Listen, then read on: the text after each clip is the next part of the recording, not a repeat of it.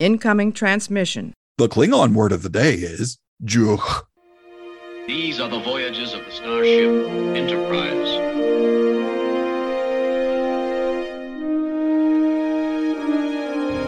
So, this is a huge victory for the good guys. Scotty, beam me up. Resistance is futile. Long and prosper. To boldly go where no man has gone before.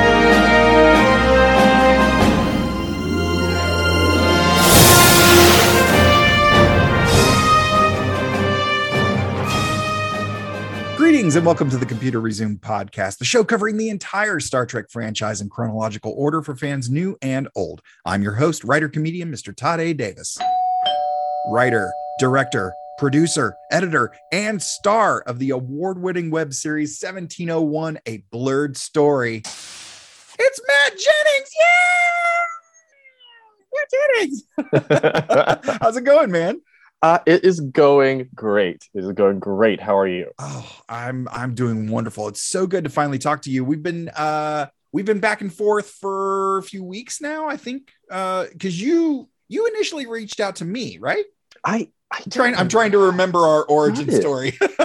Um. Oh, muffins. Um. I don't remember how it started. I. It seems like we've been messaging for at least a month, maybe. Hmm. yeah. I I want Um, to I think because you're you were promoting the short film and I think you found my show probably because I am involved with Cinema Shock the the movie review show and I that's probably how you found us. I It- yeah, imagine. In some in some roundabout some roundabout way. I you know I with with social media now with with Instagram and, and Twitter and all those things. It's it's easier to connect to the the Trekkie community. of course. Um, whereas, you know, when I was like my early years of college and you know being a kid, uh, there was no real way to connect to to any you know like-minded people in terms of liking Star Trek. right, Um, right. So you know, when I got to social media finally, and I saw Star Trek fan pages and Twitter profiles and all these different things, it was it was another way to to connect and to um, to get involved in the community. Yeah. Um, yeah. There's a, you know, that that's one thing that I've experienced too. And you probably speak to this a little bit as well as, you know, from stand-up comedy and comic book creating, there's there's this feeling of we're in a community, but I'm also trying to get jobs that I don't want you to necessarily have. So there's a little bit of a competitive nature, but with Star Trek, it seems to be uh, from my experience so far with the show is very much oh you you like the stuff too? Come on let's yeah let's let's all go. Yes. Yes let's all boldly go. Uh, it's you know it's such a it's a community. It's Yeah. um yeah it's a family you know my uh my mom took me to my first star trek convention when i was six. Wow.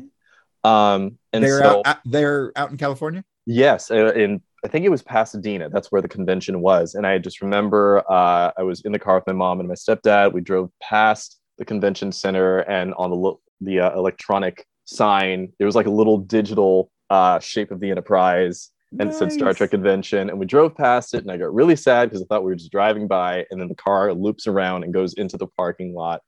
Um, and then my mom opens up the the trunk of the car and she pulls out my uniform and just hands it to me. They had it ready to go, nice oh that's so Um, cool man and like I, you know, it was it was one of the, one of the best memories of of my life was Oh, that man, that first convention. That's so great i have yet to go to a trek specific convention yet i'm i know Really? I know. Yeah, yeah. I uh Chicago was staring me down this past year and I was just like I really really want to. I and for, you know, scheduling and uh Right. financially it was just like I just can't make it happen yeah, it's a lot. Yeah. Um but yeah, uh was what was your first ex uh what was your first first exposure to Star Trek? Was it a show? Was it a movie? so uh, my first exposure uh, i so there there are two there are two uh, two stories here um and i'll try to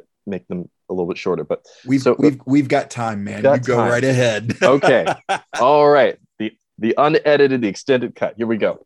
So uh, my first exposure, I was uh, in my mom's apartment. I think it was about four years old, and I had my Grover doll with me. Um, and this is my mom's memory of my first exposure. I had my Grover doll with me in my rocking chair, uh, and she she turned on Star Trek, and maybe it was in a, maybe it was the original series. Um, but I was I was sold. Uh, I was sold after that. I think before that it was Thomas the Tank Engine, and then it just went from trains to starships. Uh, Nice. that was Very just cool. a transition. Um, the earliest member that I can have fairly clear in my head uh, was I was staying in my um, my my babysitter, my aunt's uh, apartment, and a trailer for the series finale of TNG came on TV. Uh, Um, and I just remember thinking, oh, oh, this looks so interesting. Oh, wow, the show is over. Oh my gosh. I don't know if I was watching it before that, because you know, your your your memories as a child, you Yeah. It's all a little fragmented. You know, you, Yeah. you're not quite able to. But I remember that trailer for the finale of TNG, and I remember thinking, I have to watch this. I have to see what happens. Um, so that's my my earliest memory memory that is fairly clear in my head of uh, of Star Trek. nice. Um, so uh, you know, with the exposure to TOS and TNG, did you enjoy much more of the uh of the TNG era later, like TNG Deep Space Nine Voyager and eventually Enterprise? Oh yeah. So I after after TNG, I I had to stay up on on all of it. Mm, Um, I know that I was watching Deep Space Nine. Again, some of these memories are so fragmented yeah. um, from back then, but I the earliest memory of DS9 that I have is the season two finale of DS9, um, where we we meet the the Jem'Hadar for the first time. Right. Um, because I remember that I remember that trailer and I remember that episode. Mm, Um, and then obviously Generations came out that same year, and that is for me. That's that movie. I know some people, some fans aren't crazy about that movie, but that movie to me will always be my favorite uh, for so many reasons. oh, Um, yeah. You know, it's the first time that we get to see the Next Generation crew get this big budget movie treatment. You know, yeah. The the Enterprise, the Enterprise D, is redone and looks gorgeous on screen Yes. the the bridge of of the Enterprise D is updated and looks amazing. Mhm. Um, and for me, very personally, um, it was my first exposure to to death. Um, really? you know, yeah. Uh, so you know, in that movie, Captain Kirk dies. Yeah. Um, and you know, we we are so used to seeing up until that point Captain Kirk being this uh, larger than life. Unflappable. Yes, Yeah. and in some ways i- immortal you know that that figure that is just unstoppable Yeah. uh and in this movie he he dies um and i again being a kid seeing what i saw before and then seeing this movie where he's finally human he dies and even though we talk about the way that we, he goes out and i know fans don't like the fact that he went out this way there is something incredibly human about him going out with the bridge collapsing on his body and probably crushing his you know not to be too graphic but you know it's a Yeah. it's a very human circumstance to to succumb to Yep. um and there was something that i think as a kid it really it really hit me and i remember my stepdad and and his girlfriend had taken me to go see the movie um you know kirk dies picard and riker have their moment you know the enterprise is gone i think that was another thing too i was not expecting for them to destroy the enterprise Yeah. Like, Yeah. what The D is Um, gone, man. Yeah. it was good. And so all those things happen. Credits roll. Kirk does not come back, which is what I was waiting for. No. Kirk does not come back. And so my, you know, my dad and the girlfriend, they're like, "Hey, so what'd you think?" I was sobbing. I that was, was, going to be my question was did you cry? inconsolable. I was not okay that day. I remember. Um, yeah, I was on the subway with the both of them, and I was just, I was not okay that day. They, it was like I had left a funeral. It's it's It was- rough. Yeah. It was hard. It's especially like as I've gotten older watching it and also seeing it's a little bit of uh it's a little bit of Christmas Carol. Like Patrick Stewart, especially as Jean Luc Picard, there's been times throughout his tenure as Jean Luc where there have been very Shakespearean things worked into the storyline, either by writers, Right. directors, producers, whoever.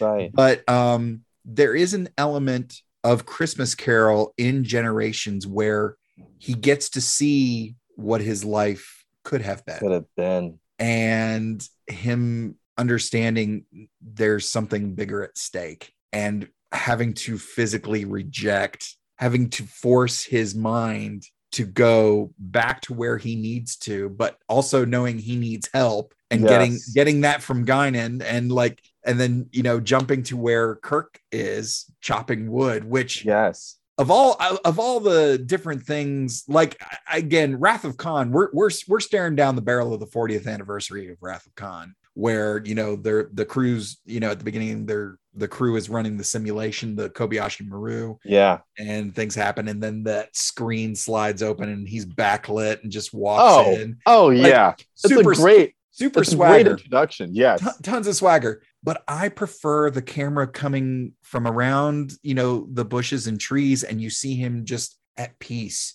just swinging Chopping that wood. axe and and he's and you, you see him you see that especially when you watch generations juxtaposed to wrath of khan where he's at a at wrath of khan he's at a place in his happy. career where he's like he's feeling his age Right. and right. and he's not in a great place right. To see him you know this way as opposed to questioning his career and you see him just wanting one last ride It's and, so you know, in those You're- in those last few minutes of like he, he's he's he's young kirk again there's a did we do it did we win Yes.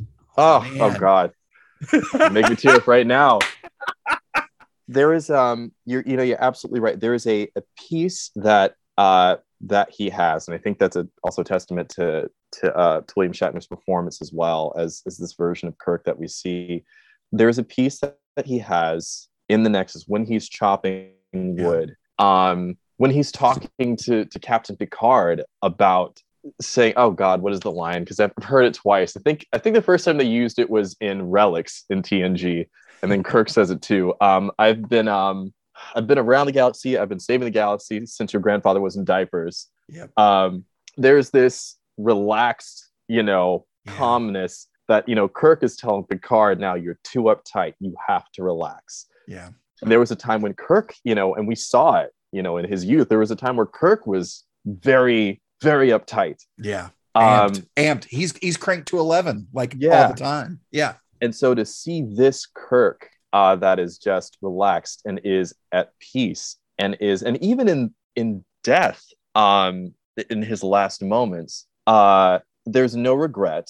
Um, I mean, to even you know, to sum up uh, being captain of the Enterprise to, to being fun. yeah it was fun um god and and then the, one of my favorite moments uh in that in that moment as well is when he you know he says oh my um I was about to say, like, oh, it's it's the first time we see him afraid. It is the first time we see him truly afraid.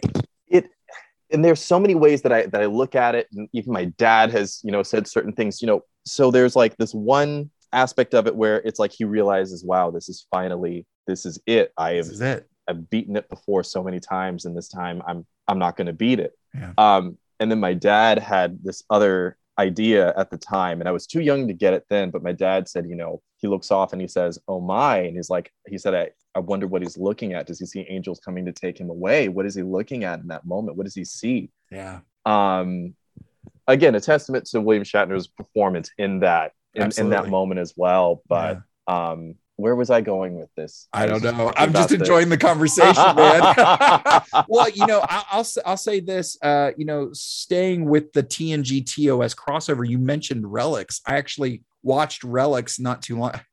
I'm not gonna lie. I put it on for my dog when I when I leave the house. That's okay. I, I used to I used to put on Murder She Wrote for my dog. My dog Cashew, she loves Murder She Wrote. Oh, that's That great.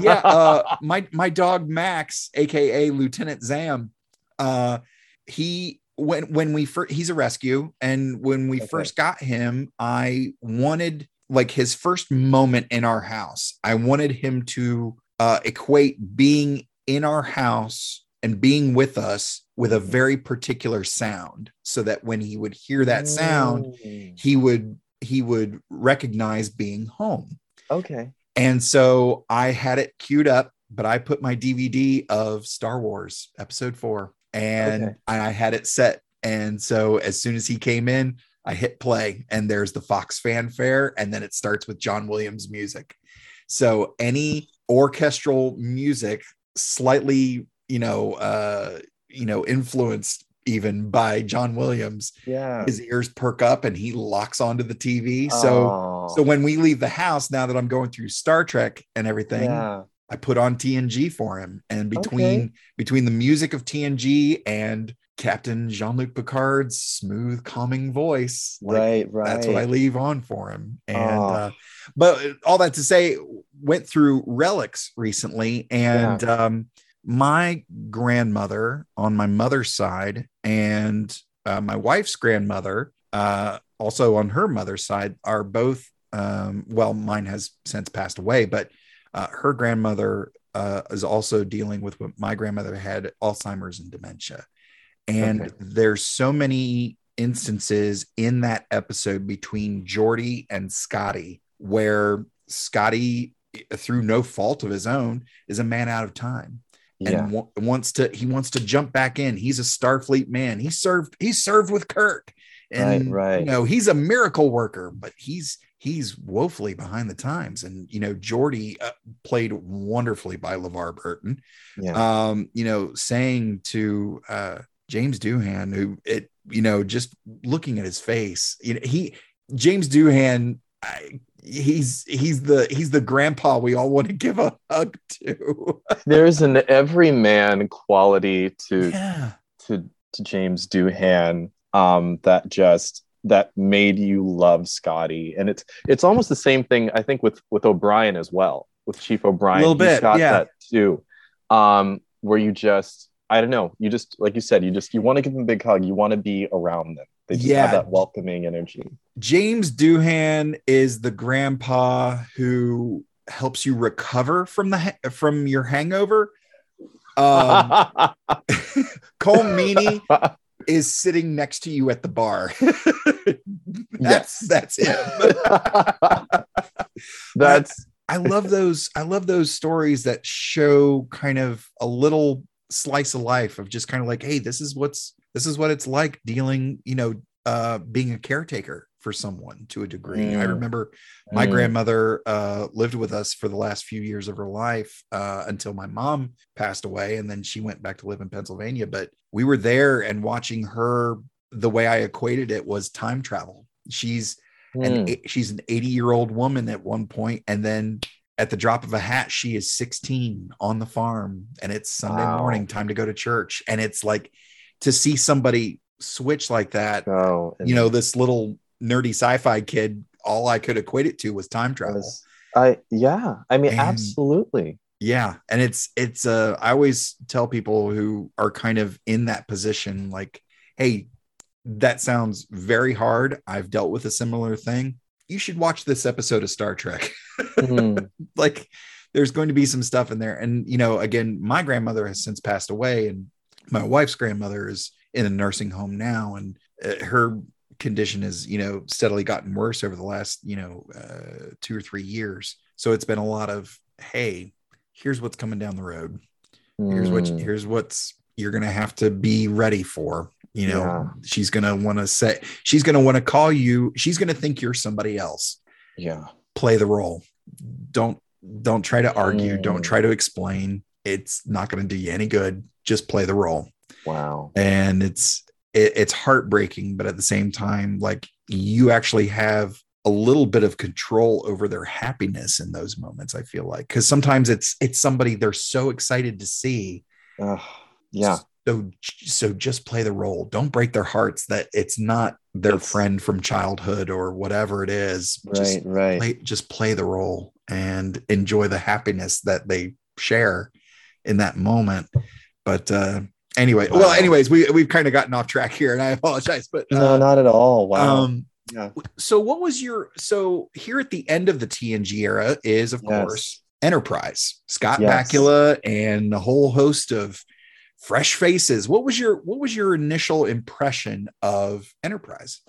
Oh gosh, I you know there was so much there was so much that was happening uh, that year personally, externally, obviously with 9/11 Oh yeah. um, happening right before the Yeah. series uh, came to television. yeah. Um, I was starting high school, uh, which I was I was petrified to start high school. Um, so I think you know Star Trek Enterprise kind of came at this time where you know you had this crew that was saying we're going off into the unknown. We don't know what's out there. I was thinking neither do I. Um,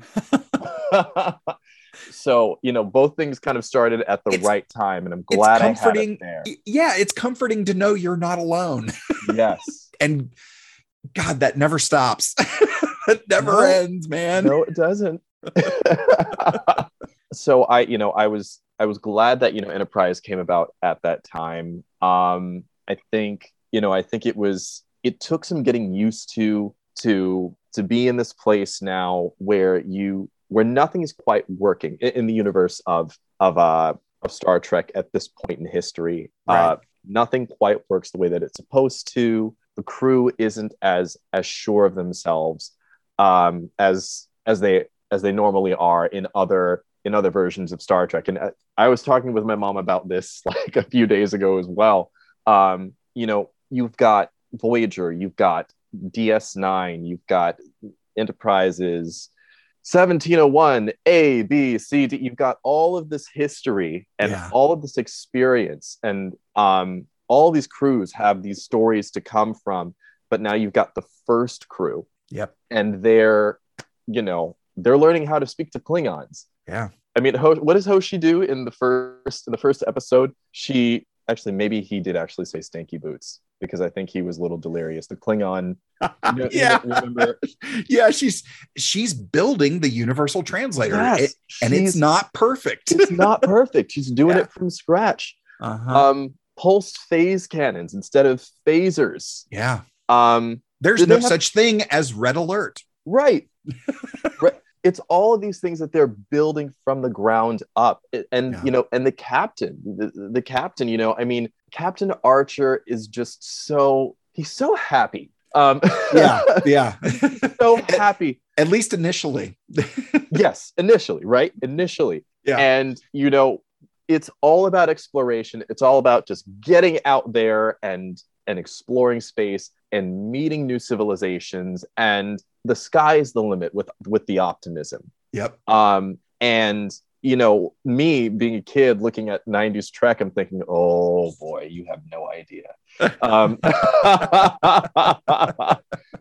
so i think it was very interesting to watch to watch the bones of what of what came after Yeah. you know to watch the bones and watch all that being created um i think yeah yeah it was just you know it's it, it was uh it was it was the beginnings it was very interesting to watch as a kid again you know it took some getting used to to not seeing a self-assured crew not seeing a self-assured ship a ship that didn't have shields um you know We've got reinforced hull plating. That's about it. I was like, what is a re? You know, the the tractor beam has a rope. Um, it's not a beam. Yeah.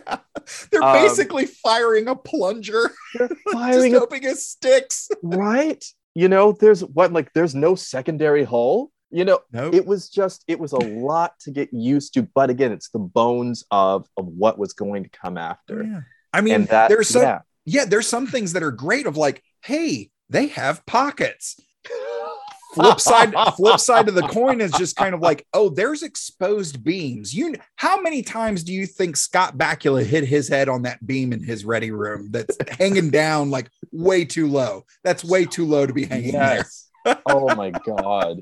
I mean, it's exposed rivets. It, it is basically a submarine. It's basically a flying submarine. That's it.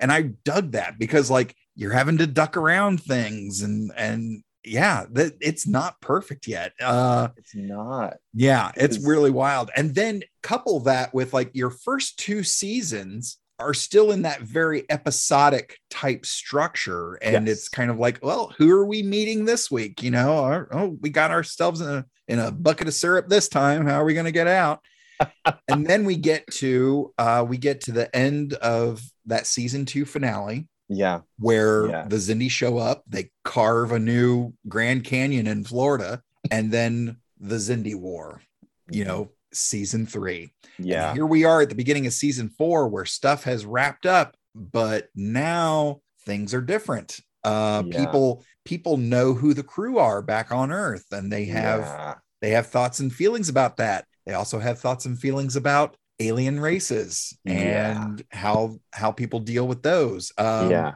Tucker and T'Pol, T'Pucker, if you will, um, get some downtime together. Such a hot couple. I right. Such just. I mean, to me, next to Jadzia and and Worf, they were my favorite. They were my favorite couple to watch, and I, God, I wanted them to end up together.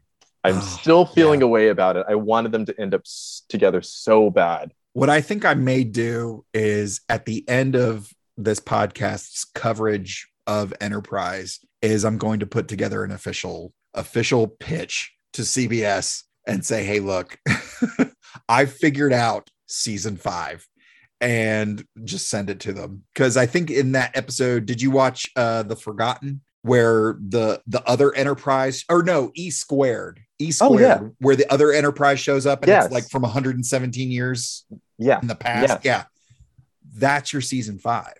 Like when that when that enterprise initially goes and winds up 117 years in the past, that's your season five. So just Mm, all the characters you can show all the characters have gotten older, which all the cast members, they're all older now. that's true. That's very interesting. That's and just right. let it and let it play out. Uh, it can be a short season five. You don't have to do like 23, 24 episodes. Just right. Right. give us give us 12 give us one see give us a season five that just kind of wraps make it animated do do like star trek or do like star wars visions and get um some of these anime companies to come do it, like- and look at stuff like legend of vox machina like like their fan base is pretty rabid and they raised a lot of money really quick do you honestly think the star trek fans would not do oh, something we yeah. for Yeah. for for a season five. and it's like especially since now since lower decks has kind of i mean we we had the animated series in, in the 70s but you know lower decks kind of reinvigorated that yeah.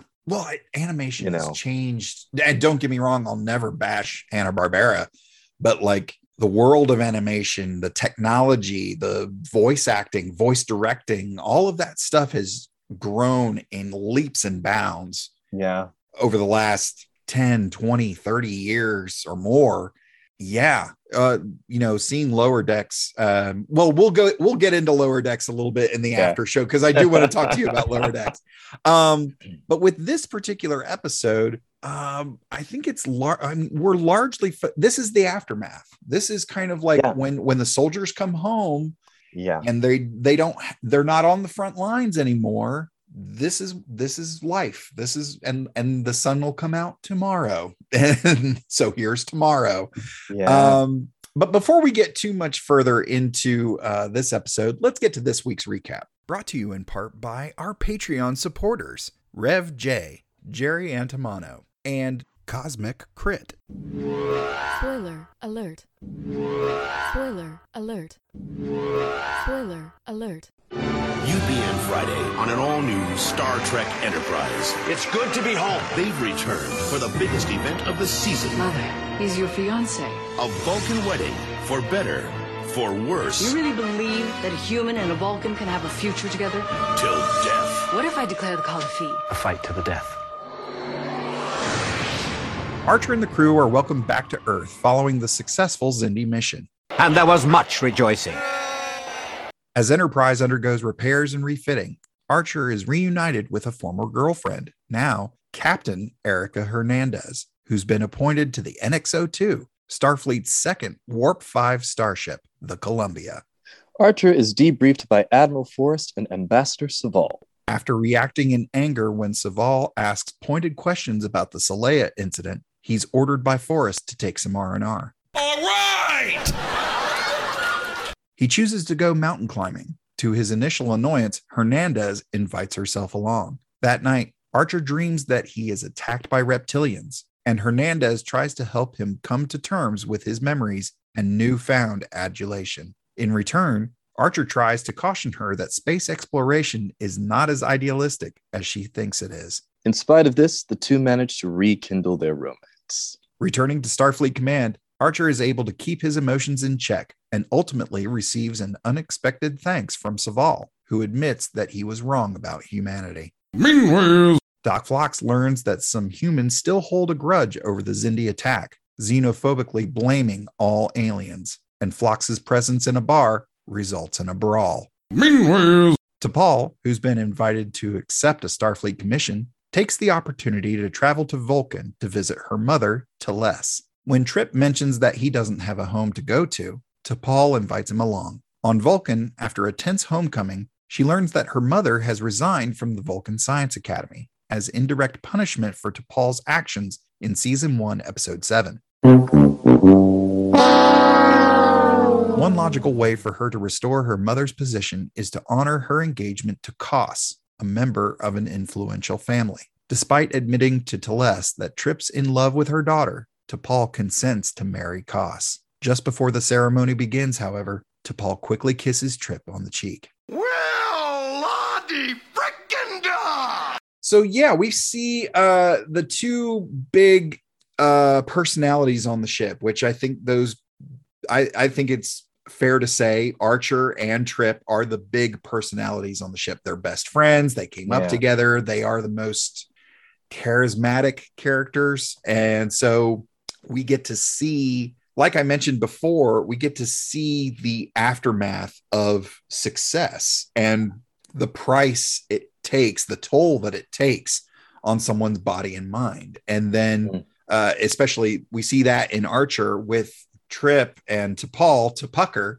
Uh, we see them, we see them sort of finally getting to deal with their relationship. So the first thing you Yeah. deal and relate, oh, you got to meet my mom. Oh, have uh have you had any interesting encounters with loved ones family members that you'd care to share? My ex-boyfriend uh, lives well his family lives in um, aitkin minnesota. Okay. Um, which is a town of it's either 500 or 5000 it's a small town. Oh wow. For the most part they're very accepting of of him being you know of him him being gay what i'll say is that you know his brother you know we spent some time with his his older brother and you know his older brother was trying to understand the dynamics of of our relationship. Mm, mhm. and his question was so who's the boy and who's the girl? And it's just and, and you know and okay. at the time you know my you know my ex-boyfriend he was upset. He was angry. And i was like i i get that you are angry. However what i want you to see is that he's he's trying to understand. There's a certain amount of exposure that he has not had and this is his way to filter it. He's- yeah. he's, he's trying to understand. So let's let's try to let's try to meet him on his level. Yeah. So he you know he just he had a lot of he had a lot of questions and again ex-boyfriend at the time wasn't happy. I could see where the guy was coming from. I wasn't i was incredibly mad because i was like maybe it's not politically correct but there's some exposure here that he's not had. He's working with what he's got. So i'm going to try to to share some info. Yeah. I think out of out of wacky encounters, that's probably they're going to be more that I'm going to think of. I'm telling you now. that's okay. I didn't want i didn't want i mean that's that's kind of a, a, a deep question to throw at somebody you just met for the first time. But I but I will say, um, uh, many many moons ago, when uh, the wife and I were first dating, uh, we had dinner one night with with her mom, and her mom is, uh, I think it's fair to say she's a little high strung. Um, frequently puts her foot in her mouth Mm, and uh, without getting too much into what was said at the dinner table at the restaurant, when we got back to our apartment, when the three of us got back to my wife and I's apartment at the time, um, I said, you know, I was like, you know what, I'm gonna go upstairs, use the bathroom right quick, and I forget what else, what all else we were gonna do. But I went up to the, I went up to the upstairs bathroom, you know, did everything, and uh, I I couldn't hear everything that they were saying, Mhm, mhm. but I definitely heard my wife say to her mother, "If you f- this up for me, no, no. Oh, oh no. Are you so oh my yeah, god? yeah," and uh, and I was just like, "Oh, maybe I should stay up here a little bit longer." but at the same time, I was also like, "Oh, she loves me too." Yeah, right? Right? Yeah. She's ready to go to battle for you. That is oh that is hilarious and Yeah. endearing and all the other things in between. That's wow. yeah, yeah. and it was uh it was you know um i mean i don't know that i've told all these stories but the so um the wife and i knew each other in high school. We dated for a year engaged for a year. This november will be our 14th wedding anniversary. So we're yeah we're moving right along. Um she uh her mom and dad aren't together. Her father lives in ohio. And um so when it came time to pop the question uh i i'm a bit old fashioned sort of raised old you know my parents are very old fashioned anyway um so i was like well her dad's not here but i'll ask her mom and her aunt the you know yeah. the yeah. two the two big ladies here you know in town. I'll i'll ask them. So we all went to dinner one night and my wife uh, went with her cousin who younger cousin. They went off somewhere else in the house and i said okay before they come back i want to ask kat to marry me. I just wanted to get y'all's i wanted to get y'all's um, uh, blessing for Yeah. me for me to ask her. And um, her mom who was a few beers in was was very uh oh that's wonderful. Like, like already crying and like you know arms out to give to give me a big hug. Her aunt who's more um who's a little more straight-laced uh a counterbalance to her sister um was stirring something in a pot i recall she was stirring something in a pot and i said uh, her name's meg and i said meg is is that and she goes mm-hmm, mm-hmm yeah that's fine no oh you're. Oh, she was like holding, she was like Oh. holding it in, keeping it held up. I was like, okay, you guys can't be crying when she comes down the stairs. oh my gosh. Um, but before that, um, yeah. I went to, I was like, well, okay, first of all, before I do anything, I need to go talk to my dad. Uh, I need to make sure, like, you know, I need to get uh, unbiased third party Mm, like mhm. and so i took my dad to breakfast uh, one day uh, after i was working night shift at the county jail and i was Oh like gosh. Wow. yeah yeah i got lots of stories about that too I bet you do. but i called up my dad and said hey you know i'm uh i just got off shift you want to meet at ihop and there was an ihop between the jail and where my dad lives and so Yeah. we met we met there and I sat my dad down and said, Hey, you know, you always told me to find a woman that, you know, to find a woman like mom who, you know, is loving, caring, hardworking, and and this whole laundry list of things. And uh, I think I've I think I found her. Uh, You Mm. know, I got I got sick recently. Cat took care of me. She's been sick. I've taken care of her and I wanted to Yeah. and like you know we just there's times where our brains are just perfectly connected Yep. And i said i i, I think i want to marry her i think i want to you know ask her to be my wife and my father said uh he said words i've i've never forgotten he said so go get her and it Mm. was it was just him sort of acknowledging like yeah you're a you're a man Yeah. we've yeah. ra- i trust the raising like you've Right. you've looked at this thing critically and you've looked at this thing with your head and with your heart you've made your decision and it sounds like you've made a good one so Hmm. go forth my son I was like Wow. oh that's awesome so yeah and it was uh and it was it was a little strange because at the wedding uh of course my my my mom had passed away uh when i was 19 so she obviously Okay. wasn't there at the wedding Yeah. um but my dad brought a date and a lot of people were like is todd gonna lose his right now Did you did you know that was i didn't i didn't Okay. know but at the same time like i went to everybody and i was like he's an adult man yeah. Yeah. he, he trusted me to make this decision Mm, mhm. so i'm gonna trust him to make his own decisions too Yeah. and you know it's dealing dealing with family stuff is always such a it's a it's a tricky thing. Yeah, it's a balancing alone- act. Yeah, it's a balancing act. Not to mention when you add in trauma Mm. Of any kind. Oh my god. Oh you know, yeah. we, Oh, we're look, yeah. we're looking at uh, we're looking at Archer, who he's clearly got some PTSD. Oh yes. The dream. the, the dream that he has.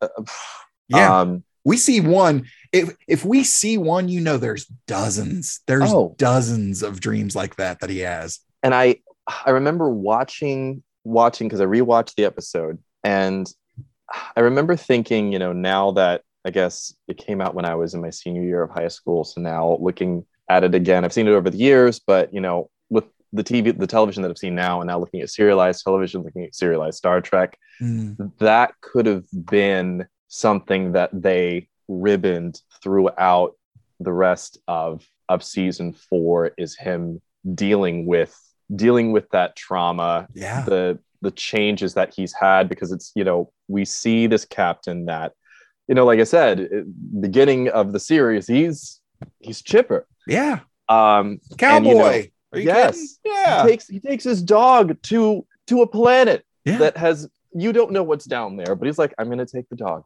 um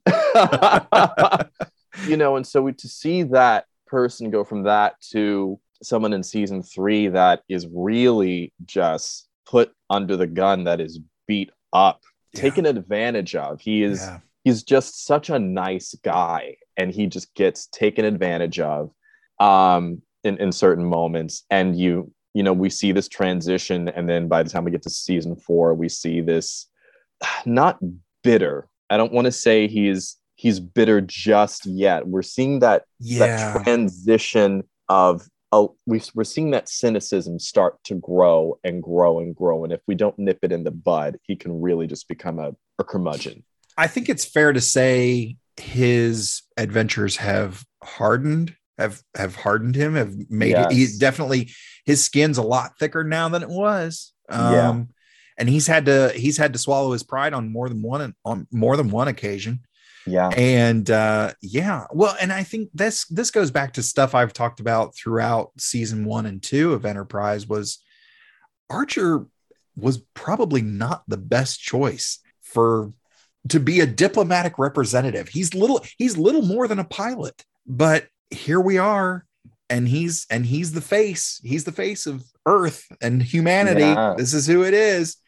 And so he had to he had to grow up pretty quick oh yeah very fast and was yeah. not always successful no and that led to that led to him making some tough choices and led to him making some not good choices not right choices you Yeah. know uh, you know we as as the dust settled uh, on 9-11 we started to see some of the stories you know being talked about and some of the issues of the day being discussed through enterprise yeah the torture Mhm. uh marooning uh oh, i can't remember the name of that of that Oh, yeah. species but um and i remember watching that episode and having a hard time with it uh as as a teenager because coming off of 90s trek where again you've had all these captains that have dealt with or at least when they were in the academy they were probably briefed on archer on archer's missions and oh said yeah you're going to have to encounter this. These are the things you're going to come up with. This is how you handle this. This is how you handle this. And then to see, you know, that episode where Archer, you know, strands this crew because he needs that. he needs that part. I can't remember what it was at the warp coil. I think yeah, it was what Um, warp coil he needs the warp like that. coil to Yeah. to to get to that that meeting point to meet Degra. Yeah. Um, you know, it was and I had to think about it. You know, I was like, wait, would I do that? Would I would I do that? I don't know. I mean, granted, I was like 16, 15, 16 at the time. But this is but I was yeah, this is this is stuff it's you stuff like this that you're going to deal with for the rest of your life. Of like, hey, do I do I do I move away from my family to pursue this better career, or do I stay close to home and you know and try to improve my situation here? yeah. I've been on both sides of that. It's a tough call to make. And Yeah. you know, I, I- I mean, and there there are ramifications to types of decisions like that of like, hey, this person wants me in their life, but they're toxic. I know, you know, they're close friends of mine. I, Yes. I I can't be around that person anymore, but they keep at it and want to rekindle the relationship that we had when we were in high school or in college or whatever and it's just Yeah. not that way anymore and you got to have that tough discussion and you're going to end up being the villain and that was something i dealt with in my uh that i've dealt with in my life i'll spare the details but you know understanding that you're not always going to be the hero of the story. Someone is going to see you as the villain and in all counts from their perspective they're right. And so what do you do with that? Are you okay with it? Do you try to change it? Or do you understand that that is their story and you have to live your own story? You have to continue to strive and work and and and you make choices. Sometimes they're good sometimes they're not sometimes there's lack of choices and you just have to take the best option you have to choose the lesser of two evils well to somebody you just chose the greater of two evils well sorry i'm sorry you feel that way Uh, this is my life feel free to take over if you'd like I I'd like some help, honestly. very glad that you said that. I have been experiencing something similar. Um, Oh, yeah? Yeah, not to get too much into it, but you know, in terms of um, realizing that you're not always going to be the good guy. Yeah. And you know, I in my my upbringing, you know, the way that I was raised, it was always to not rock the boat, put other people first, make sure you're following the rules, make sure you're on your best behavior. So along with that comes that natural instinct of wanting to always be liked, wanting to always be on the right side of things. And you know, for the first time in my life, in some ways, I am experiencing the opposite Oh, of that. And it's it's very human, right? It's very human yeah. and it's honest, it's truthful, it's real, it's uh it's different. Mhm. It's different. But you know exactly what you said. Actually, I needed to hear that, so thank you. Oh, yeah, absolutely. And to, to just cap it off for folks to so that it's not all doom and gloom here. Yes. I will say this that after after the experiences that Archer has, you know, he comes home a hero and he comes home not only a hero but probably the greatest teacher that Starfleet could ever hope for at that Mm. point, at that Mhm. point in time. Mhm. Trip in his dealing with T'Pol and everything going on there and dealing with uh T'Pol's mother, T'Les, you know, it's kind of okay when the dust settles, what are, what decision do you make next? And are you going to be, you know, you just are you willing to fight as hard as you fought for this other thing that you want, for this other position in life, for for your for your love? Are you willing to fight for that too? and i can only say you know i was talking with uh, i recently gotten back into martial arts after too many years away and uh, i was having a discussion with another instructor about pain Hmm. and what it helps you do and Mm. how it helps you learn and how it can help you create. And um, w- women have known this for a long time. Beauty is pain.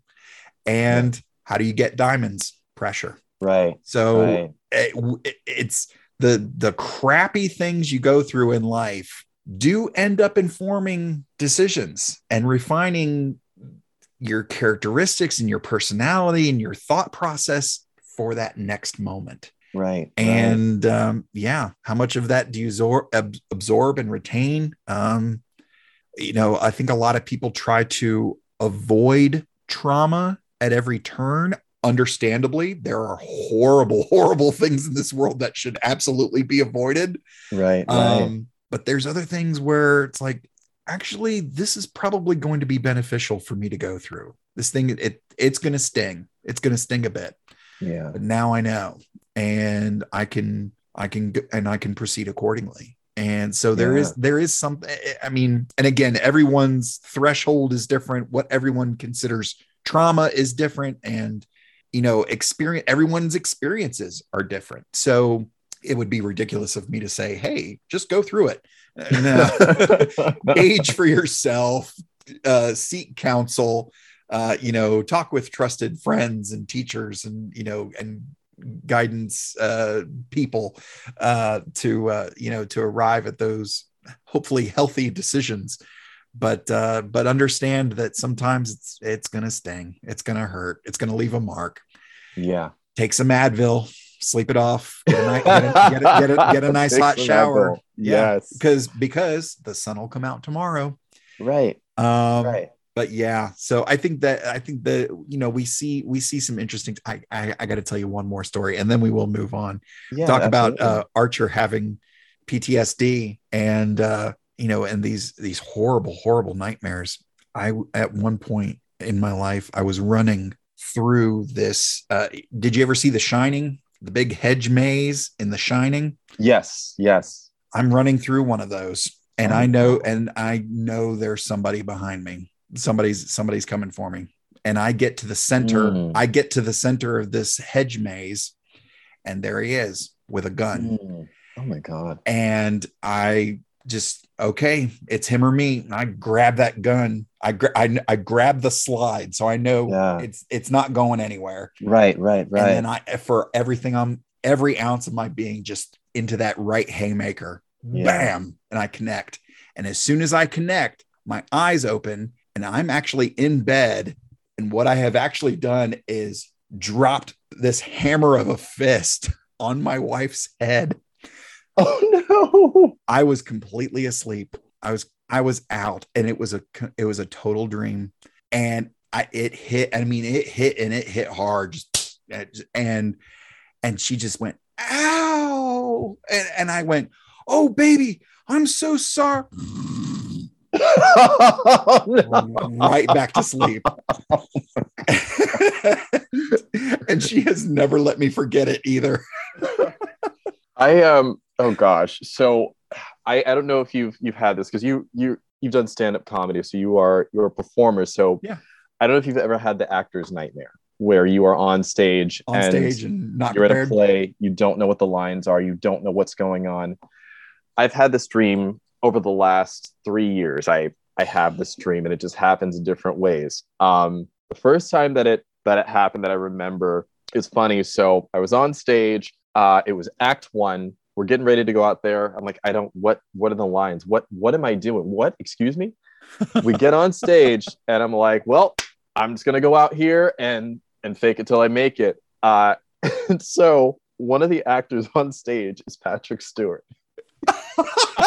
oh this is great yes okay And so Patrick Stewart is on stage with me, and so I am improvising my way through these through this scene, through these lines, through this play. And at one point, I'm facing I'm facing the audience. I'm downstage. Patrick Stewart, his back is to the audience, is looking at me upstage, and God bless him. In the dream, he can tell I don't know what's going on, so he he feeds me a line, and he's giving me a line like, "Yes, because of this." Da da da. And so I'm thinking, oh, he's trying to save me. Okay, here's my chance. And so I respond with a line. and the look on his face was, and he kept walking across the stage.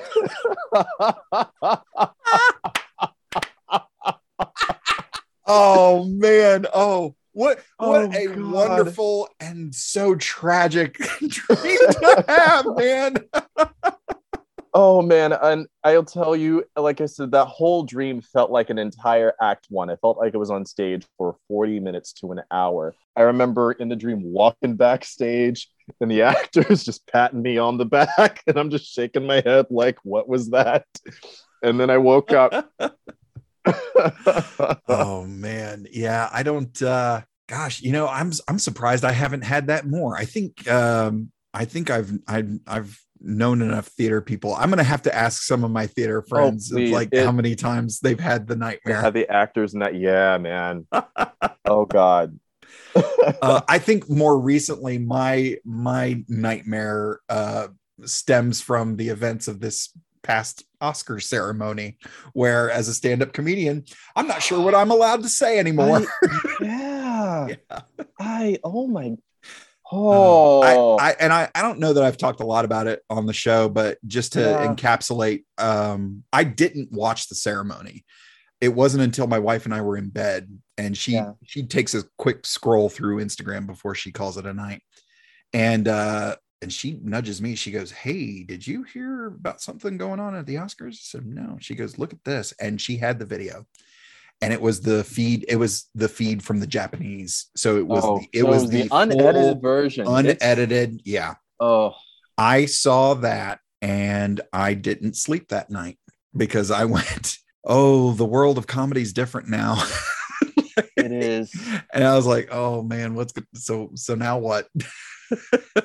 we're we're in a in a place right now um, where even even satire is lost on people. Yeah. Um, and I, you know, I I I'm obviously I'm I'm all for you know being careful what you speak about, being conscious of of, of different people, different cultures, different different ethnicities. You know, I there there is something to be said about about satire and the way that it I think for one helps us to cope with some of the horrors of the world Yes. and helps us to to shine a light on these things to the point that we're laughing at it but at the same time hey that's you're right that's not okay Yeah. Um i i remember one example was um there was an snl skit uh that came out a year ago two years ago uh with adele kate mckinnon i can't remember the other the other actress that's in that sketch but basically they're they're they're these these these white women in Tanzania and Okay. it's about like take this exotic trip to to Tanzania and more or less it, they're they're sexualizing these black men to the point that it's uncomfortable and racist Okay. Yeah. and I was gonna say I can kind of see where it's going. that's the bit that's the joke Yeah. that's the humor that's the uh the um oh god i just I, I was just using the word and i can't remember the word um that's the satire right Yeah. that's Yeah. that's the gag that's what we're getting at and people attacked it on twitter. How dare you? This is racist blah blah blah. And i'm thinking yes it is racist. That's the joke. Yes. that's what we are that's what we're that's what we're putting an eye on. That's what we're we're saying. Yeah. that's where the funny comes in. I mean not that it's funny but you know that's what Yeah. we're trying to shine a light on. Oh, that's what yeah. we do. Yeah. There's And there's yeah yeah you're absolutely right. There's there's uh there's been times and i i haven't um delved into it too much just because i'm i'm not sure that my writing skills are up to par to craft something yeah. um that smart about it. But the times that i have for lack of better term joked about racism has always been with the goal in mind to get people to see how silly it is yes, of like, yes. being being that way is absolutely ridiculous and laughable it's laughable that people feel this way f- for real For- yeah. um so that that's always been my goal uh you know when i've ever like i said the few times i've dealt with any sort of race material in my act is to Yeah. just get people out of their comfort zones but also to get them to see just how ridiculous feeling that way legitimately because of the color of somebody's skin is yeah and just I, I've I've never understood it. Not sure I ever will understand why people do that, but anyways, you know those those people all uh, you know have their thoughts and feelings. Much uh, probably not too similar from the thoughts and feelings of people who make Star Trek. And when you look at humans who are doing things, uh, it's you're bound to ask the question: Who do we blame? Uh, this episode was written by Michael Sussman, whose last episode was season three, episode 21, E squared, which was directed by Roxann Dawson, aka B'Elanna Yes. Torres. yes And uh, we discussed that with uh, TJ Surgeon from Verge Games back on episode 67. This episode was directed by Allan Kroeker, uh, whose last work was uh, last week, uh, season four, episode one and two, Stormfront, the season four premiere. Uh, Mhm. we discussed that last week with Cinema Shock's resident film historian Justin Bishop on episode 70.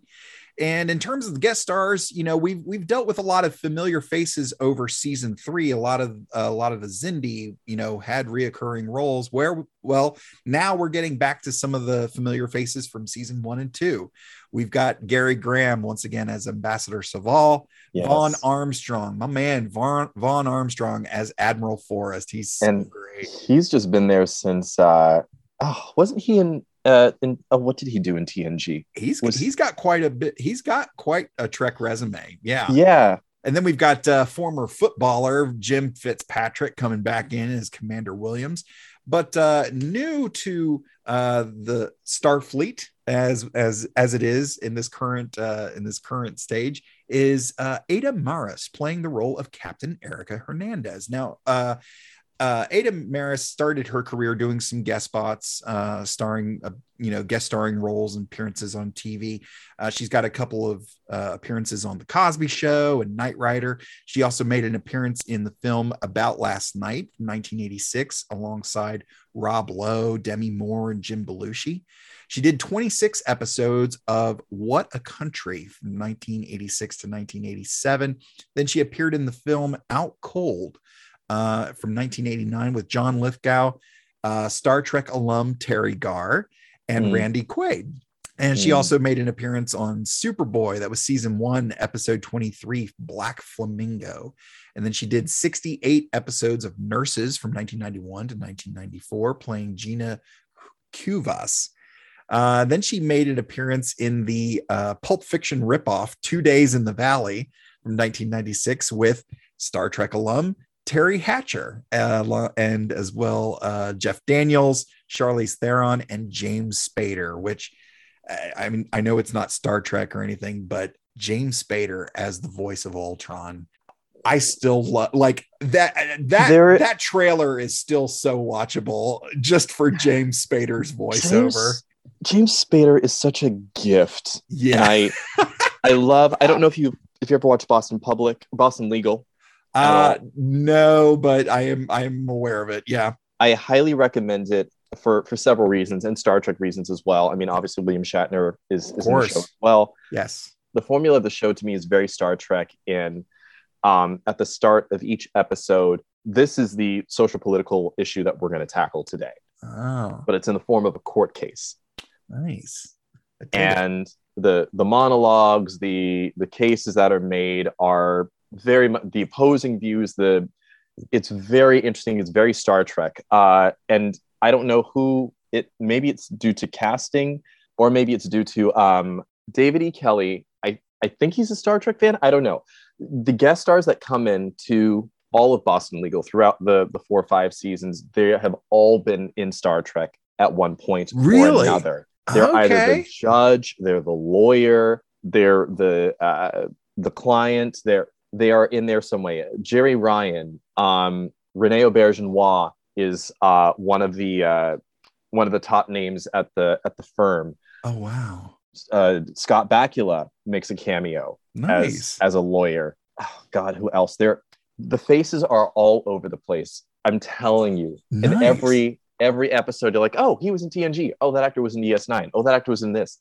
Someone is a fan of Star Trek with the way that the style of the show, the Yeah. commentary that they make, and the casting. So I, for that reason alone, I recommend watching it. I was gonna say I'm gonna have to uh, deep dive and see uh, who I can who who who might be available for an interview on uh, Computer Resume podcast. yes. Much like uh, you know, it sounds a lot like um, from the '90s uh, Disney animation Gargoyles. Gargoyles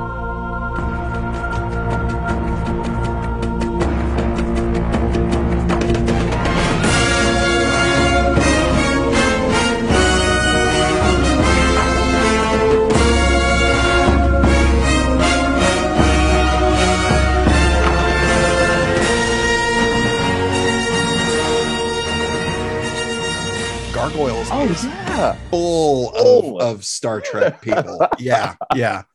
Oh man. Well, uh, so uh, with Ada Maris, uh, after uh, two days in the Valley, she had an appearance on Home Improvement. She did 45 episodes of The Brothers Garcia from 2000 to 2004. And then this is her first of three appearances in Enterprise. So we haven't seen the last of her. And uh, we've got, she also did 15 episodes uh, after her appearance on Enterprise. She did 15 episodes of One Life to Live from 2002 to 2010.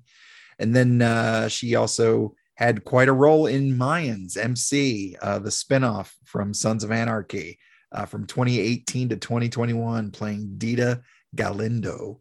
And then her current episode, she uh, her current work, uh, she's done 10 episodes so far of The Garcias, playing Sonia Garcia. And then as uh, T'Les, we have Joanna Cassidy, uh, sci-fi and uh, uh, character actor queen. Uh, Yes. She's absolutely great. Oh, she's also in Boston Legal. Okay, good Yes, to know. she's also in Boston Legal. Yes. her her this is not bad for a first credit she has a little scene in a movie called Bullitt uh, from 1968 with steve mcqueen and jacqueline Bisset. Not a oh bad way to start a career Oh, and then she did three episodes of the original mission impossible show from 1972 to 1973 and she did 13 episodes of 240 robert in 1979 and then 1982 ridley scott blade runner she played zhora in blade that's runner Right. That's Yeah. right. and then 26 episodes of Buffalo Bill from 1983 to 1984. Oh, and as if Blade Runner wasn't great enough, Who Framed Roger Rabbit? She played Dolores, who runs the bar. Yes. 19, 1988 with Bob Hoskins and Star Trek alum Christopher Lloyd. And of course, uh, the amazing voice work of Charles Fleischer as as Roger Rabbit and Benny the Cab and a few other people as well. Um, and then uh, she's uh, got some more films. Don't Tell Mom, The Babysitter's Dead from 1991, alongside Mhm. Christina Applegate and David Duchovny and Jayne Brook, another Star Trek alum. She plays Admiral Cornwell. She plays Admiral Cornwell on Discovery. Yeah. I, oh God, she was so young. I, Uh-huh. I, ju- I saw the movie about a year or two ago and I looked and I said, Oh my God, look Yeah. at her. She's a baby. I know. Uh, and then uh, 1995, Vampire in Brooklyn, starring Eddie Murphy. She played Yeah. Captain Dewey. And then uh, rounding out her credits here, Ghosts of Mars from 2001, alongside Natasha Henstridge, Ice Cube, Pam Grier, Jason Statham. takes his- I'm gonna take my shirt off and beat you to death with it. That's my that's my that's my It's- it's Jason good. Statham. Thank you. It's pretty good. and uh and then this was uh her for her first of three appearances on Enterprise. So we have not seen the last of Joanna Cassidy. Right. Uh so Matt Jennings, let me ask you this question. yes. Is this episode, season four, episode three, home? Is this essential viewing? If somebody is sitting down and watching Star Trek for the first time, is this one that they can't miss? Uh, I would say that if you're trying to understand all of Trek, I would say if it's your first time, I would say this might be there might be a little too much here for you to digest right away. I would Mm. say, however, if you're trying to understand Enterprise, you can't miss this episode um, because there's just so much. There's a lot of character building that goes on um, in this in this episode. Um, there's a lot of I think character payoff because we see the after effects of of the Xindi War, the Xindi story arc. That um, you know the crew is finally being forced in some ways to to sit and deal with. Yeah. Um, you know, we see an Archer that's a bit more hard now due to the Xindi story arc. We see the the love story between T'Pol and and Trip that is continuing to to blossom, and the drama ensues a bit more now with Mm. with T'Pol agreeing to marry Koss. You know, we see. I mean, I guess with that, they don't really play out the the xenophobic element too much, do they? Not really. Yeah. I wish they'd have dealt with that a little bit. I wish more. they. Me too. I, I, I wish was that I was gonna go always- ba- I was gonna go back to that before we wrap up, but yeah. yeah i wish that was always in you know in in the atmosphere because they they bring it up so yeah I, you know i oh and you know obviously we get captain erica hernandez we get a new ship we get the columbia uh, which looks gorgeous I, I was just looking at that cg again and i was thinking that actually held up Yeah, it looks really good. pretty well the Yeah. columbia looks good so there are a lot there's a lot of what world building for uh, for enterprise and so i would say if you're going to focus on enterprise you can't miss that one you have to watch it Yeah, I think I'm of the mind that if you're if you're watching uh, first of all, if you're invested if you've invested this much time and gone through the first 3 seasons or at Yeah. least at least season 3 in most of its, you know, most of the meat of season 3, I think this is a nice payoff. Is it integral to the ongoing narrative? Probably not. But if you are also following the character arc of Archer, or Yeah. what I've what I've come to call the path of the arrow, uh, if you're following Archer's story, I think this is important to see. yeah Uh, you know, the romance side, but not all. But all these feelings, this PTSD, and feelings that he had in season one of dealing with the Mhm. Vulcans and not Oh yes, being a yes. big fan of the Vulcans, which Yeah.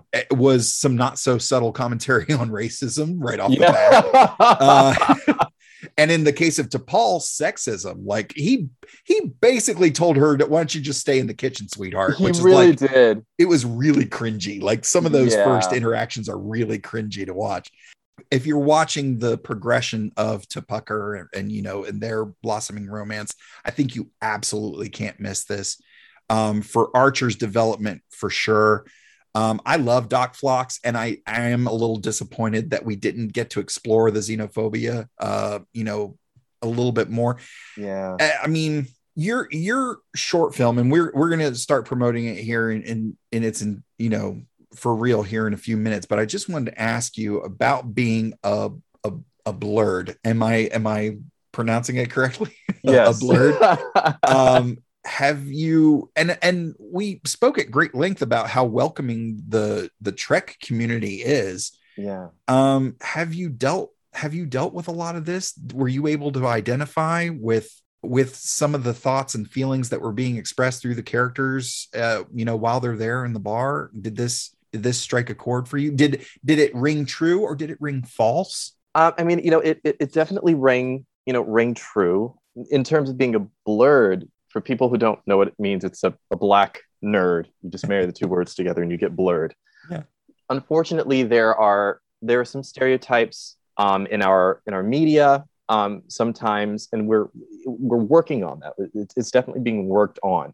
Um, but I would say definitely up until like the 90s, early 2000s, there were just some stereotypes in our media when it came to to people of color, people of certain sexuality. With Black people specifically, the stereotypes were were not necessarily centered on a certain type of intelligence. okay So, for example, if you were 16 years old and you were a rocket scientist and you were black, you were Steve Urkel. And as endearing as that that character is, and all love to Jaleel White and that cast and and that show, because I loved that show. yeah You know, at that time to to be a person of color and to be a rocket scientist and 16 years old, you kind of had to be in some ways the butt of the joke Yeah. in order for it to be digested.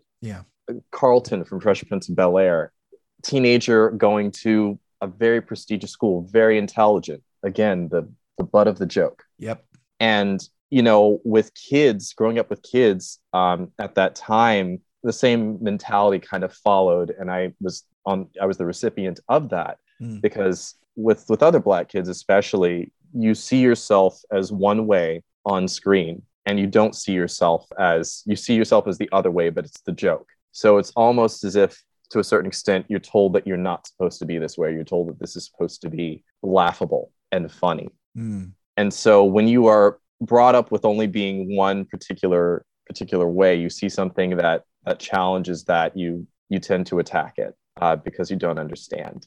yeah And uh, I would say the same thing kind of goes along with with being a fan of of, of Star Trek and, and a person of color. Sometimes it should not be a, a, a white considered a white behavior or a white thing to to like a franchise that is about diversity and about social political issues. It's like if you if you think that to like something like that is a white thing, you have to be careful about how you how you yourself are interpreting your yourself and what you I'm losing the words, but I, I- hope that I hope that it's it's coming across. You know, you, yeah we have it- to yeah, there's a big uh you know i wanted to i wanted to save our most of our discussion of new trek for for uh, you know post credits but uh Yeah. the one thing i will say is it is alarming to me how many folks are watching new trek new trek being discovery picard lower Right, decks right. you know, all those how many people are watching that? oh it's too woke it's too woke it's too woke yeah. okay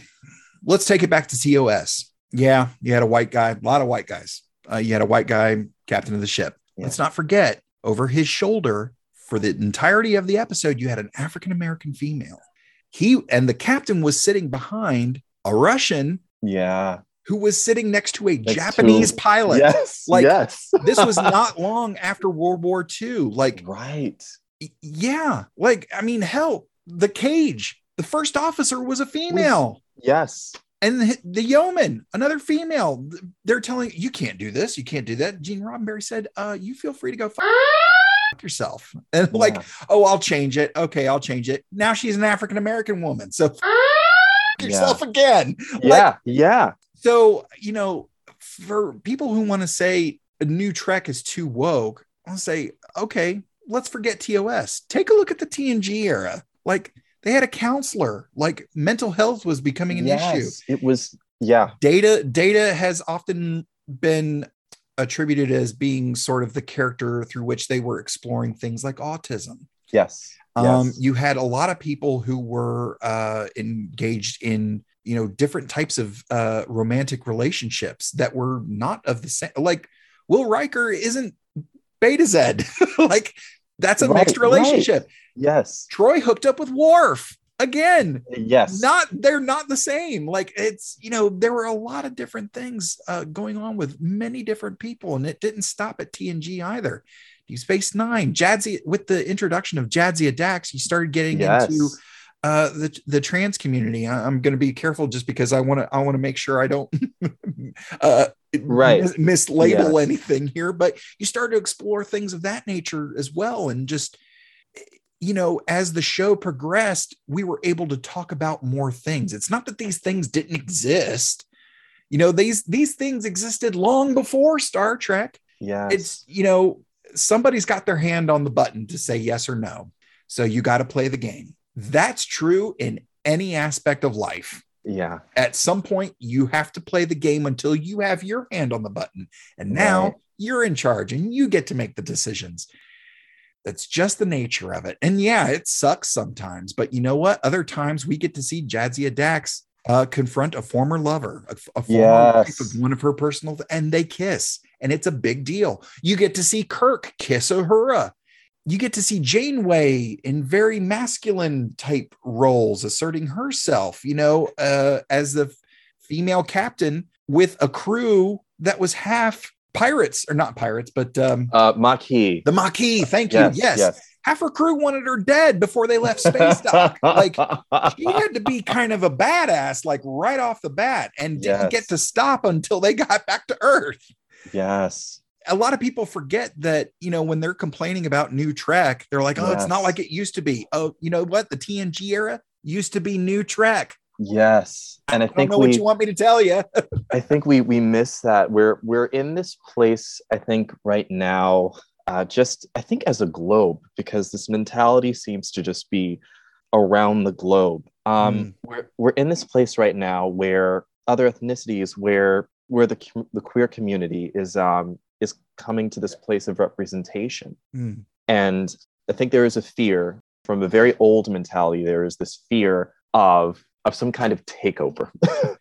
yeah it's a fear of a takeover and it's it's not a matter of a of a takeover and i think viola davis said it best i'm not trying to stand over you i'm trying to stand beside you that's, That's- beautiful yeah that's all Yeah. that's all it is. That's all it is. And i think from this very old mentality i think there's some people that are just used to seeing certain representation in our in our government in our in our film and our television. They're used to seeing certain things but now it's it's starting to look more like what you see every day. And it yeah. it scares people because it's not what they're used to. Mm. but it's just it is. It is and it's going to be Yeah. It's going to be that's it's not something that you can that you can erase you can't use a you can't use a law to erase it you can't use acts of hate to to erase it people of color queer people are still going to exist and we're going to stand beside you Yeah. in union with you Yeah. not trying to stand over you and i think down to you know bringing it back to to our our community um you know our our nerd community our our fandoms you know we we have to remember that as well you know? Yeah. I i've said for a while that uh and i've mentioned it a couple times on the on the show here if we stand a chance of reaching the stars we have to reach sideways first. Like yeah. because nobody gets there alone. No. Nobody does like neil armstrong didn't and he's and he won't be the last but for us to really stand a chance of achieving anything that kind of resembles Gene Roddenberry's vision of the future, we have to connect as a species. Yes. and we have to be willing to, even if you don't know the right thing to ask, be willing to ask questions. Like Yes. y- you mentioned, the, the one guy didn't Yes. know what to ask, who but didn't he, know what he to asked, ask. and He- it might have he- came, come across as insulting, but he is trying to understand. he was trying he wanted that knowledge right he wanted that information because even showing that that curiosity for knowledge means that you want to know you're saying i don't have all the answers Yeah. i, I want to hear from you what do you have to say Yeah. and i think as people who are sometimes the receivers of of of situations like that where the question comes across it might come might come across the the incorrect way. Mm, there's a matter of um and people might disagree with this but this is just what i believe. I think there's a matter of being able to gauge when someone is trying to insult you and trying to genuinely understand and they, they just might not have the right vocabulary. Yeah. and when that happens if they're trying to insult you that's that's a different story. Right. but if they're if they just don't have the right vocabulary and they're trying to get the information and they're and they're reaching Yeah. reach back. Maybe they didn't use the right words. Maybe they said the wrong thing but they genuinely want to know. Reach back. This is a time to educate. This is a time to establish dialogue. Yeah. There's such a great moment in Discovery when Adira and Stamets are talking in engineering. Yes. And she yes. corrects she corrects him and says, I actually prefer they th- I, I forget the exact phrasing, but it was along the lines of I prefer to be referred to as Is- they they them. they them yes yes and he had the perfect response. Okay. okay Yeah. And that's- just and it can sometimes and it can be that simple. And it yes, really you can might be and and you know what you might slip every now and then but when it Yes. comes to my up i mean and and i've said look i work in stand-up comedy like i am in close contact with a motley crew of old young black Yeah. white american Yes. foreign uh gay trans and everything else under the sun and i was hosting a show and someone said hey just remember i'm i'm they them and i said oh yes okay I'll, I'll, I'll do it. And if I, and if I slip, let me just go ahead and apologize ahead of time. And they go, yeah I know where your heart's at. And I was just like, yes thank you. That's it. I am trying. sometimes that's Um, all we need that's and- all it has to be and, and there are, and there are people in my life who, who disappointingly are still of a very old mindset that it shouldn't be that way. And this, that, and the other thing. And somebody said, uh, you really don't, uh, they said, you really don't have a problem with this particular group. And I said, no. They were like, why? I said, why should I? yeah It- you know what? If, if, listen, if anybody is out there listening to this, listening to this episode and thinks, oh man, I have to ask people questions. I don't want to ask people questions. I don't want to like, you know, I don't want to, it's an, you know, it's an awful lot. It, it, yeah, it's a lot to reach to somebody yeah or you can take the the still a version of the high road and just not care what everybody else does it doesn't matter they're not trying to take stuff away from you they're just trying to stand next to you just like you said. So if they if they want to love somebody and that definition of a relationship doesn't match your definition of a relationship who cares? Right. It's not that big of a deal to you in the not. grand scheme of things. Right right. You know just let them let them live their lives the way you'd like to be left alone to live yours.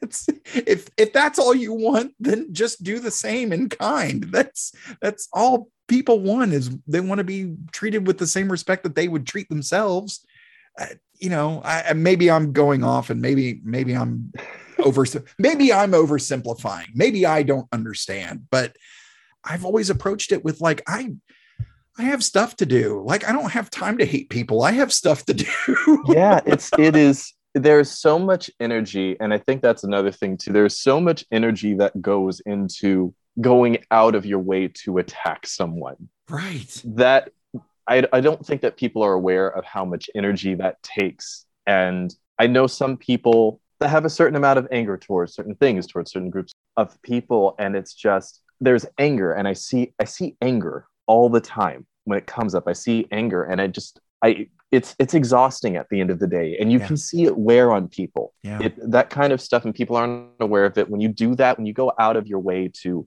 to attack someone Yeah. like that it, it has an effect on you that kind of energy has to come through you first before you send it to someone it it takes a toll. I forgive the rhyme here, but it takes a toll on the soul. Like yeah it really does and you and like you said, like you have to put forth a lot of energy Uh, to be do. that to Be be, that that, level of mean. Yeah. And like, yes oh man, I just yeah, I don't get it. Well, uh first of all, Matt Jennings, thank you so much for joining us here for a great discussion.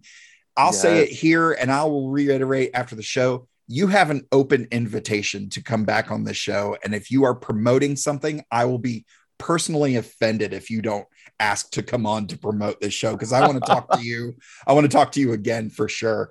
thank you yes Next week, we will be joined by visual artist and comedian, my very good friend, Mr. Andy Cummins. For Enterprise Season 4, Episodes 4, 5, and 6, Borderland, Cold Station 12, and The Augments, which, of course, are available exclusively on Paramount Plus. Matt, I have to know 1701 Blurred, how did this come to be? Uh, 1701 Blurred. Initially, it started off as uh, as a solo show. Uh, I did the solo show uh, at the Long Beach Playhouse in, in California, and then I did it again at a Fringe festival in New York, the New York Fringe Festival. Nice. Um, and the concept of the show was just me taking uh, certain stories about my life that dealt with identity, because identity is a is a theme of the show. Um, and I I used Star Trek as the the lens in which we view those things, uh, those stories of identity, and that's Yeah. very much what the uh,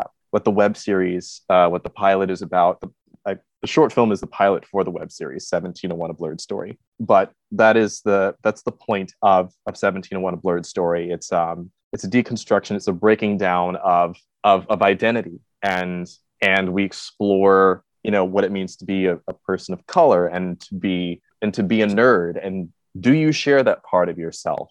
Mm. uh, do you acknowledge that part of yourself? Um i mean the- these episodes are they're five to six minutes long. If i had a 30 minute budget trust me. Oh, yeah. trust me i would i would extend these stories because there's so much more to tell but i try to tell a little snippet in um in each in each episode. Right now there's a total of three but we deal with again we deal with um just being a person of color and being a nerd. And for people of color you know how does that how does it in some ways challenge your i'm going to say for me because i'm black you know challenge what it has been interpreted for so long to be black? Mm. and why is that a challenge? Why should me liking a certain thing be such a challenge to to my ethnicity? Um to be to be a queer person um and and what what does that mean for for me? I'm exploring that in this show. Um and in terms of of racism exploring racism in the queer community as well um which is i think something that i've i've experienced quite a bit in the last 10 12 years. Um, and it, it seems to be something that we don't want to talk about a lot in the queer community. Wow. and so i really wanted to to share a little bit uh, a little bit of that and shed a little bit of light on that as well. And those are the things that we that we explore in 1701 when i did the solo show before i did the uh, the, the episode Mhm. when i did the solo show uh, and i took it to new york there was a person getting interviewed about the fringe festival. And the person said you know we have a, a different array of, of shows this season for the festival. Uh, where else are you going to see a show about a young gay black male professing his love of star trek Um, nice. which was like That's it was like it was this great for what it was like it was like hey that's great publicity like please yeah. tell people to come um and and you know and that person did not mean it in a negative way at all but uh, there's there's an element of that is you know again to be gay and black and like star trek it it should not be an anomaly Yeah. you know it, it Yeah. it, it's it's it should not be an anomaly those people exist ev- everywhere you know we're we are everywhere we're all over the place we're not an anomaly we're not unknown Right. and I think more than anything, that is the mission statement of, of 1701 of Blurred Story is to is to say that we're here, we exist. That's great. And you know, it's not too far from my initial conceive of uh, conception of this show is like, look, Trek is here and it's for everybody. So let's have everybody on. Yes. Let's have everybody on to talk about it and just Yes. everybody under the sun. If you kind of like Star Trek, let's talk. yeah. That's my only requirement for being on the show is that you kind of like Star Trek. uh, well, so where can people uh, find uh, the pilot episode? You can find the pilot episode on my Instagram. Uh, my handle is at 1701 blurred. So that's at 1701 B L E R D. And that's also a great place to reach me personally. And I am at Mr. Todd A. Davis on all of the socials from all of us at the Computer Resume podcast. Thank you so much for listening. I'll see you in 10 forward.